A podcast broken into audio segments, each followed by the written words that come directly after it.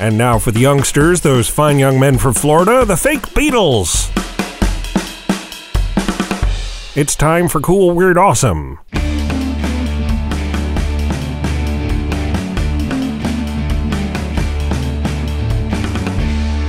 Welcome back to Cool, Weird, Awesome, the show that can always tell the real thing from an imposter, but also somehow can't believe it's not butter.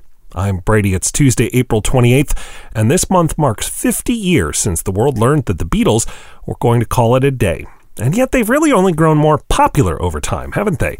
Their music is still everywhere, and we've learned more and more over the years about what it was like to make those records and the Beatle movies, the concerts, the whole phenomenon that was and is Beatlemania. But even those of us who know the Beatles story pretty well might have been surprised by a story this month from the BBC about an imposter Fab Four group that toured South America during the height of the Beatles craze. This group was from Florida, not Liverpool, and instead of John, Paul, George, and Ringo, it was Tom, Bill, Vic, and Dave. Previously, they were a bar band called the Ardells, but their manager saw the actual Beatles and decided that if he could convince the world they were really just the Beatles in England, his group could be just as big in other parts of the world. Hope springs eternal, right?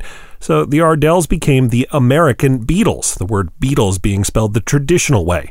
They headed off to tour and do TV shows in Argentina and several other countries, only somehow it wasn't made clear that the group that was coming wasn't the genuine article. Some music lovers there thought they did fine, others were furious and felt deceived.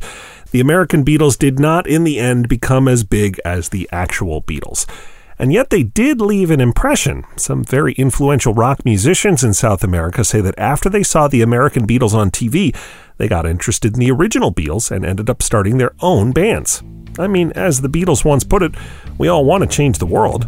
You can learn more about the American Beatles and their South American tour at coolweirdawesome.com and on Twitter at coolweirdpod. And now that we've traveled through music history, we've got some futuristic musical invention ahead, so don't go away.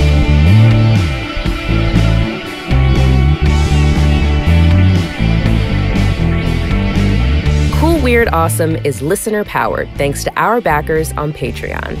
For as little as a dollar a month, you'll make every new episode possible, and you'll get lots of extras, including sneak previews of upcoming episodes.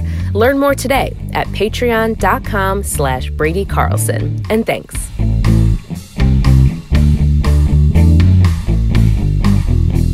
You can always tell someone who's started their day off right because they've added this show to their Amazon Echo Flash Briefing.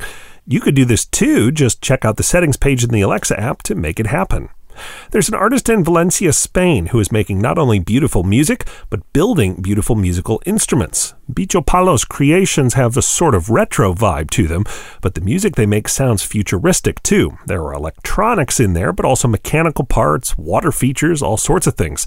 The best part, his two closest collaborators are two parrots named Pico and Verdi. I'm Brady Bird is the word. Thanks for listening and come back again tomorrow for more cool, weird, awesome.